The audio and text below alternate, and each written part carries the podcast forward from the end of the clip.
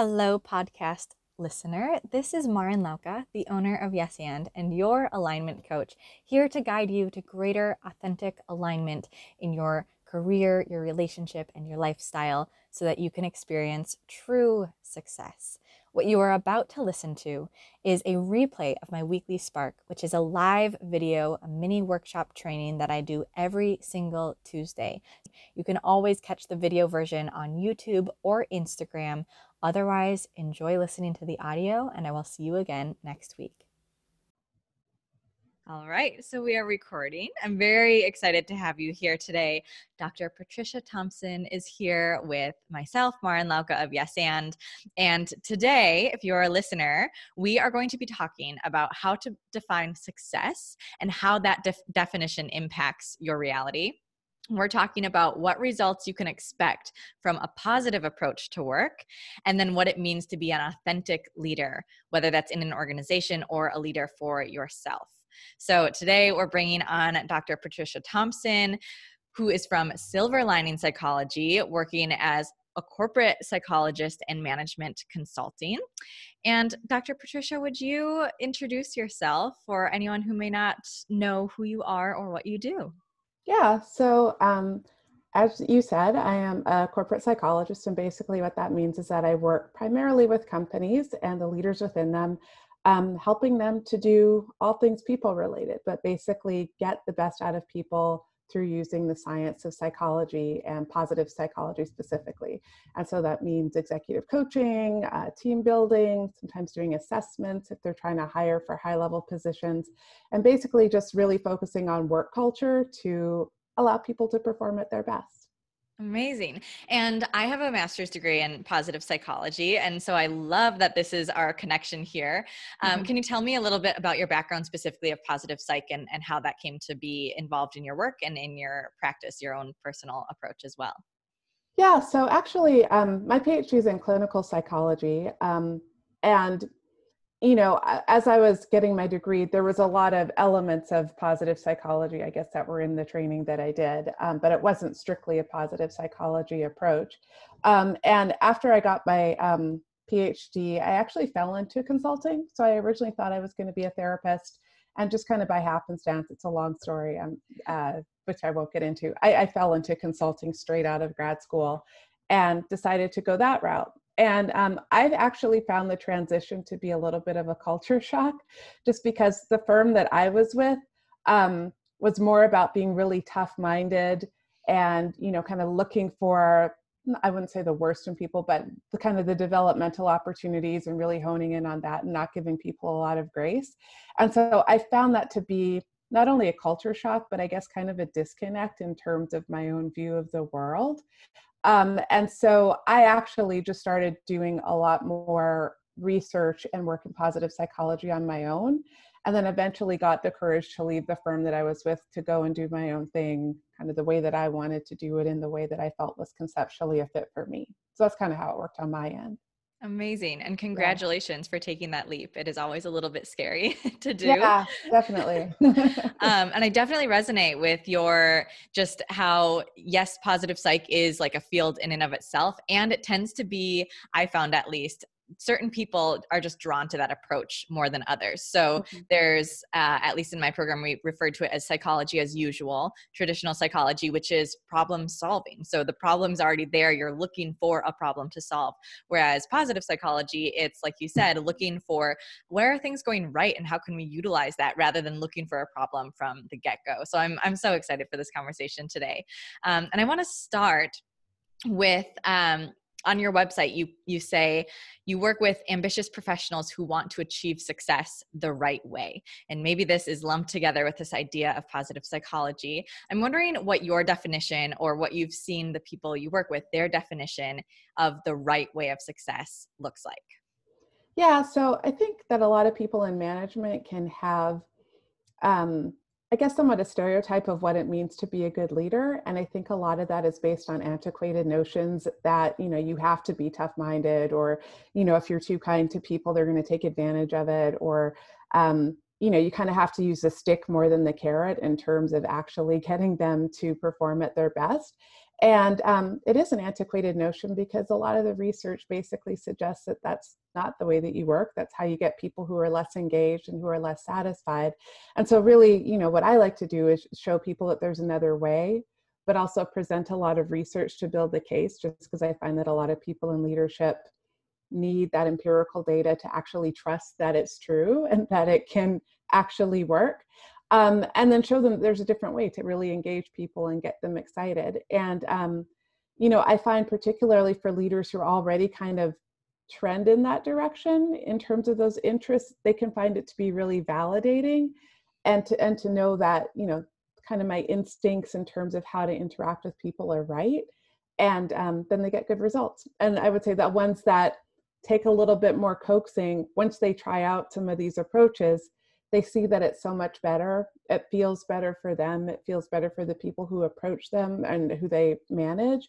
Um, and so I, I find it's kind of a win-win all around because everybody just feels better with that kind of an approach. Yeah. And that that balance that you speak to of it's intuitive in a way, it feels much better, but also there's research to back it. And I've definitely um, come up against a similar idea of like, even if it feels good, even if we have this intuitive sense of like, I think this would be a better approach, it's still reassuring to have also it's backed by research that this is uh, this way works and you know we're not going to go down because we adopt a new approach that isn't what we have been doing forever. And in fact as you suggested um, it, it actually enhances business and makes everything better. Right and i think i think the mistake that a lot of people make or the misconception they have is that if you take a positive approach, it means that you're never giving anyone feedback or you're not holding people accountable and all of that. And that's not what it is. It's just you're doing it in a way where you're maintaining the dignity of the individual and it's more focused towards growth than, again, punishment or trying to do things in a negative way.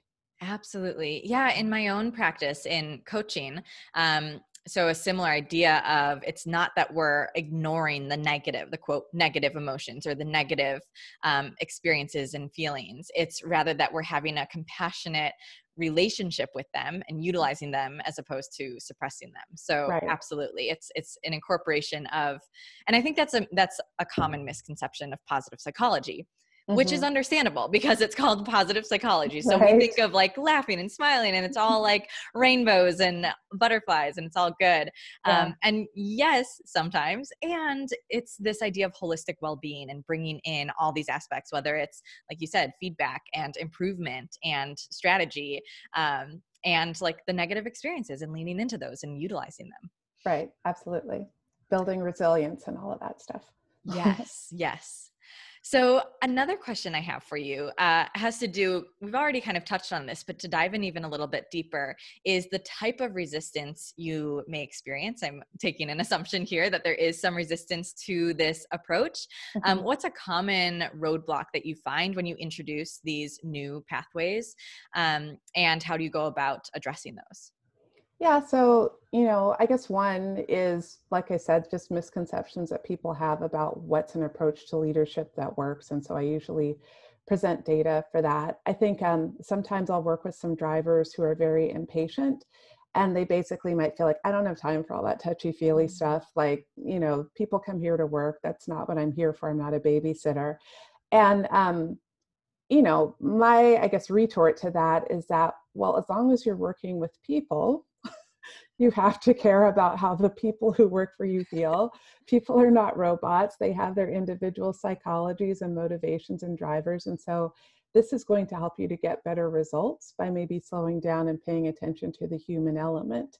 Mm-hmm. And, um, you know, for people who aren't, I guess, like quote unquote wired that way, um, it can still take some I guess, convincing, but I usually just encourage doing little experiments or trying it out or even thinking about you know if they had a boss who they really appreciated what was that person like mm-hmm. and it usually wasn't the hard driving boss who didn't care about people it was usually someone who took an interest in them and was really focused on their growth and so i think when they can kind of reflect on those sorts of things it makes them at least um, suspend their disbelief enough to be willing to try and and just mm-hmm. see what happens mm-hmm. yeah. yeah and so there's that there's the kind of surface notion of i'm not gonna uh, take a new approach i'm just like that's not how i think it Right. works um, and then two other things that stood out to me in that explanation obviously you've encountered this a few times is i don't have time right. and this touchy feely stuff so Right. the, can you talk more specifically about those two i don't have time is that coming from like being too busy like not not feeling like there's enough time or just not valuing the thing that you're bringing in or maybe a combination of both and then this idea of the touchy feely what what is the undercurrent of that idea Yeah, so I think that the time element is, as you pointed out, probably a combination of both, both just having a lot on their plate. And as they think about priorities, um, you know, what's most tangible is checking an individual item off their to do list. And so if you're focusing more on the interpersonal element, there's not the same tangible, immediate gratification that you get from it. Um, and so a lot of that just has to do with sort of building the case in terms of the investment across time.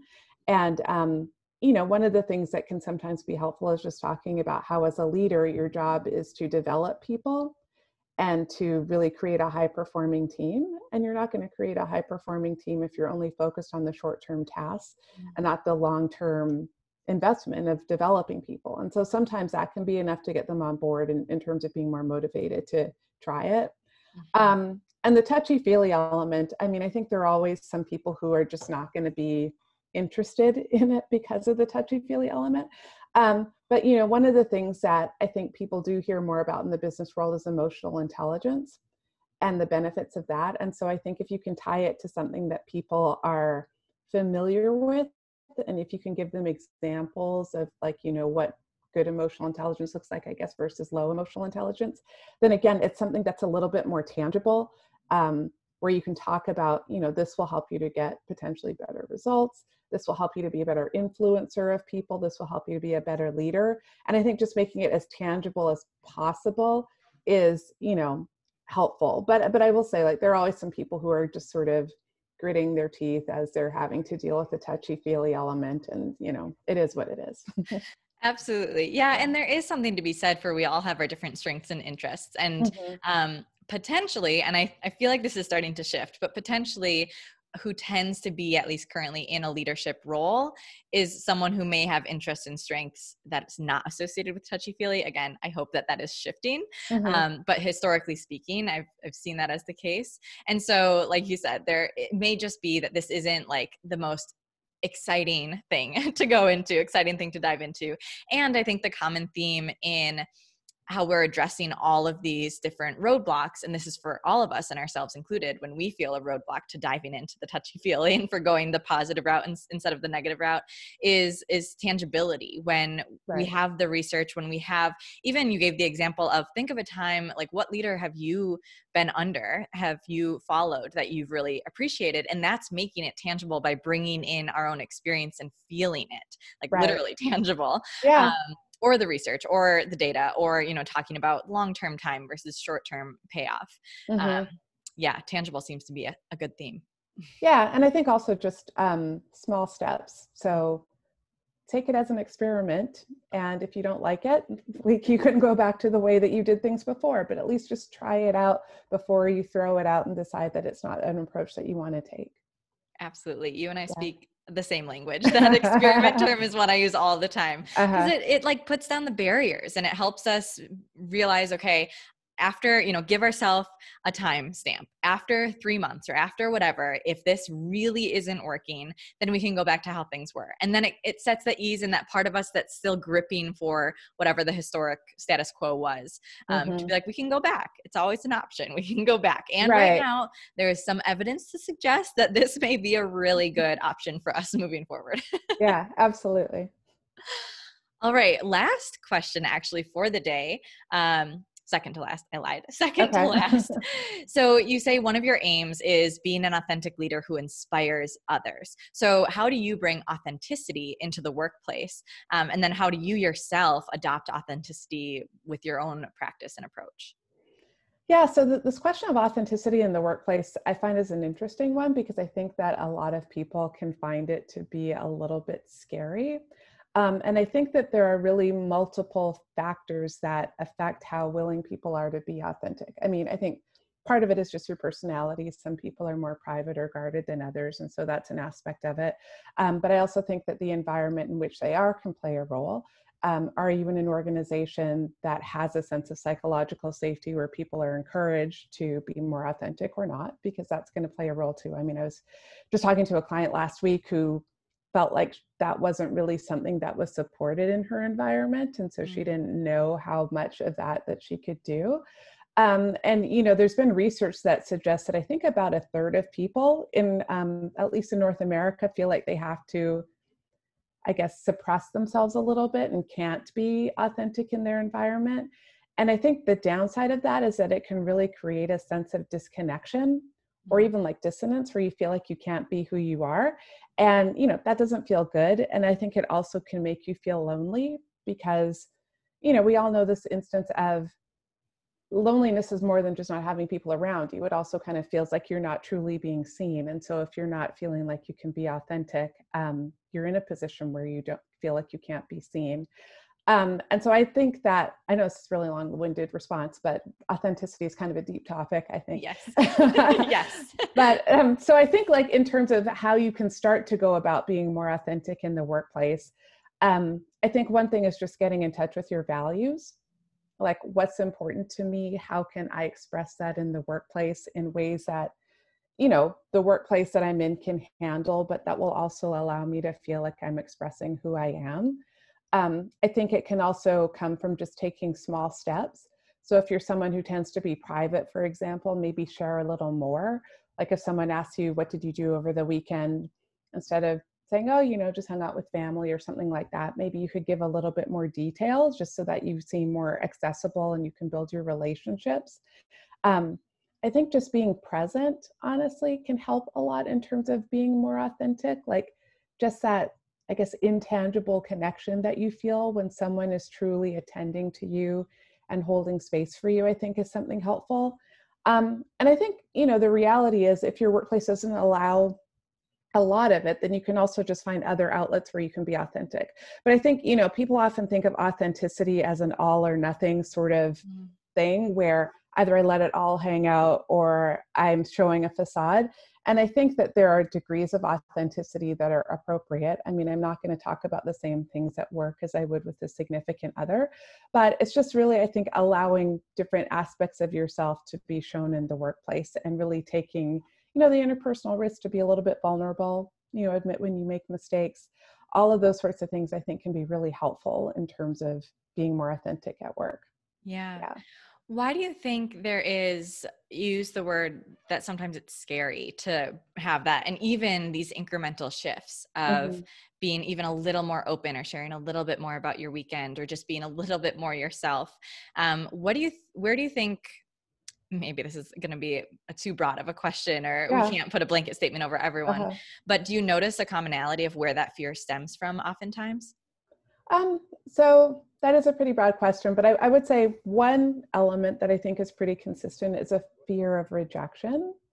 Like if I put myself out as my real self, how are people going to respond to that? And so, in some ways, not being authentic is a way of protecting yourself to some degree. I think it really has to do with is it safe to do that here? And will I be accepted and validated for doing that? I think Absolutely. at the core, they probably all come down to that. Mm-hmm, absolutely. Yeah. I've seen that as well. And when I think of a lot of the clients that I work with are transitioning or end up transitioning to their own work and being mm. an entrepreneur and business owner and being authentic in, in even making that decision to pursue that um, and the weight of rejection, not only on if you're an entrepreneur, it kind of becomes that line between what's work and what's myself blends. Right. and so it's like rejection of my idea, but also rejection of me, um, rejection of like income and stability. You mentioned safety. I think all of that is wrapped up. Um, so do you have any any go-to activities or perspectives or uh, strategies that can help leaders and can help um, individuals within companies and outside of companies to help help with that notion or that fear of rejection?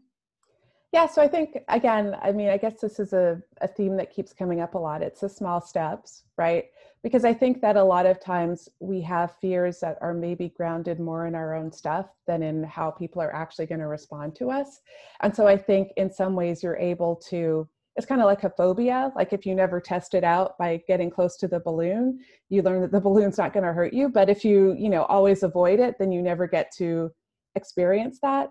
And so I think through the small steps, you can learn number one, that maybe you're catastrophizing how people might respond to you. And so that can give you more confidence that you might not get rejected.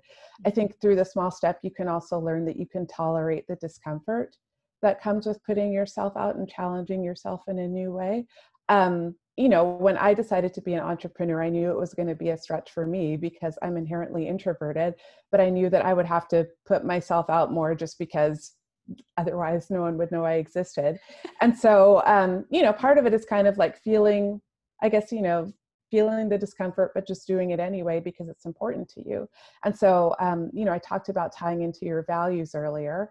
And I think that that's another important piece of it. Like, what are my values? Is it important to me to get myself out there or to share my gifts with the world? Or would I rather let other people's potential judgment that I don't even know is real or not really affect me from being all that I was meant to be. And a lot of times for people, that can be really helpful. Or I'll say, you know, what would you tell your child if they were coming to you with a similar issue? And that one often hits really close to home, uh, especially for people who are parents, because, um, you know, they want to set a good example for their children and they, you know, really want to be someone that they can look up to. And so that can often be something that also motivates them to at least try. Yeah, absolutely. That notion of the stories we have in our mind are so powerful mm-hmm. and oftentimes a fallacy. They oftentimes are not the truth. And like you said, taking small steps to step to test them out doesn't mean we have to jump all in because we know that they're not probably not true. Um, mm-hmm. But taking a little small step of like, like you said, touching the balloon or like letting yourself even look at it and be like, right is it is it that scary yeah. um, is it really here to attack me um, and something else you talked about was this idea of um, uh, sorry, lost lost for words. Transitioning things from one place of your life to another. So mm-hmm. you mentioned st- taking a step outside of yourself with, for instance, children. Um, and I've seen this also just last week in my group program. Someone was sharing that she did a workout program and didn't think she'd be able to make it through the sequence that's repeated each time. And eventually she did. And the day that she did make it through, it was like I can achieve anything and right. transferring that to whenever she feels scared to say i can do anything because i did that 90 second plank and it was a really beautiful moment and a really beautiful example of we can take these elements whether it's thinking about our children whether it's thinking about you know what would our friends say or, or how would we advise someone that we care about um, or like even the balloon analogy the balloon metaphor of mm-hmm. you know mm-hmm. it's not scary what would i do to get to know this thing that i know isn't scary and then using that in a situation where there's emotions or you know other things that can make it seem more complicated than it actually needs to be yeah and i would say the other thing is at the i mean think of someone who inspires you and I dare you to find someone who inspires you, who's done great things, who has never had any haters or who has never experienced failure. I mean, usually, you know, mediocrity is maybe a safe space to be, but if you really want to achieve, you kind of need to expect that there are going to be people who aren't happy with that, but just accept that as part of the territory in a way. Yeah, absolutely. And a line I like to use with my clients is, and then what would happen? So mm-hmm. let's say you get a bad review, and then what would happen? And oftentimes right. you follow that down, and it's like, well, nothing. right, exactly. nothing would really happen. Maybe it would hurt, and to respect that and honor that, and mm-hmm. like, you're going to be okay. You're going to be okay. Right. yeah, absolutely. So, as I said earlier on, and we we work in a little bit different way with positive psychology in this realm. You're often in businesses and corporations working with leaders. I'm often with individuals who are becoming the leader of their own life. Mm-hmm. And so, what advice would you give that idea of transferring that you often help leaders within a corporation that you might give to a leader who's becoming a leader of their own life and their own business? Yeah, so I would I mean, and having been through that process myself, I feel like I can really speak to it. Um, Absolutely. Um, so I would say the first thing is just to develop a deep understanding of your strengths as well as your areas of opportunity. And, you know, as you're setting up your business, really try to capitalize on your strengths. um, if you're in a position to delegate out your weaknesses and try to do that but you know we're not always especially just getting started in a position to do that and so i would say if you can't delegate them out then really try to create a plan so that you can make yourself accountable whether it's you know building in structures and processes to help you along or getting a coach who can hold you accountable. Um, i think something else is really like owning your position as the boss.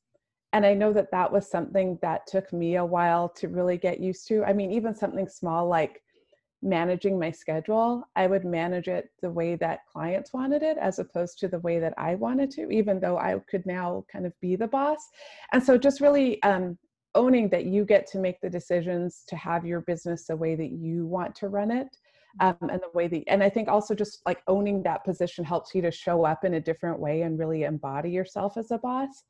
Mm-hmm. um, and i would say be willing to challenge yourself um, and kind of just do what it takes. So like i said i had to be kind of challenge my introversion i guess and challenge my beliefs about making myself vis- visible and i will say that i've grown much more being my own boss than when i worked for someone else just because I knew that I would have to really face these sorts of things in order to be successful. Um, and then the last thing I would say is just have a really good stress management arsenal because it is stressful to work for somebody else, but it can be stressful to work for yourself too. It's just different kinds of stresses. And there's stresses that I don't mind because I feel like I have greater autonomy and control. But all the same, I mean, I still have stress at time and need to be able to manage that too. Absolutely, absolutely. Yeah. I think that's all wonderful advice. Um, and and owning that space is a challenge that I often see and have experienced too, like you shared, mm-hmm. you experienced as well. Um, and oftentimes because it's like this um, unseen, like like I don't even realize I'm doing it, um, right. and then it comes to the surface and they're like, oh wait, that's not how I wanted my schedule to be. yeah, exactly. the process of like unveiling those things one by one. Um, and yeah, really taking ownership and doing what it takes for you. And that's different for everyone to, mm-hmm. to own that space and to own what you're doing and to celebrate yourself. Um, so I actually want to close with each of us celebrating something about ourselves. Own your celebration. I'd love to hear what yours is. wow, that's an interesting question. Okay. Um, I guess the one thing I would like to own and celebrate about myself is just my resilience. Um, especially through COVID. I mean, I've gone through so many transitions of like remote schooling my son and trying to manage my schedule to still get stuff done and, you know, all that kind of stuff. And, um, you know, there've been ups and downs, but I feel like we're in a smooth state now. And so I want to own the fact that I've been resilient through all of this. Amazing. Congratulations yeah. for that. and I saw your whole face light up when you said that too. yeah, definitely. What about yeah. you? I would like to celebrate that I am finally have found this place of feeling excited about the uncertainty that's coming before me. Um, and that took a lot of work with my own coach. Whereas before I was like, I want the plan and I, I want it laid out. Um, and I've, I've fallen into um, this, this excitement about what's coming even though i still don't necessarily have a plan besides trust my intuition mm-hmm. yeah. and and go forward with that. Um but yeah i'm celebrating that i'm i'm excited in this even without a plan especially without a plan. That's awesome. I think that the journey is a fun part of it if you can really own that and not need the destination i think that's kind of like the secret of life yeah yeah absolutely yeah. well it was such a fun time talking with you today. I, I, was so honored to bring you on and to hear more about your story and to see your authentic self. And I really hope that we stay connected. Um, anyone who's listening, who's watching, where can they reach out to connect with you? Yeah, so you can find me on my website at silverliningpsychology.com. I'll say that again because it's silverliningpsychology, all one word.com. Um, and you can find out about my services and then different online courses that I offer, stuff like that. So I'd love to see you there. Amazing. Thank you so much for your time today. I hope you have a wonderful rest of your Monday and keep celebrating how amazing you are. Thank you.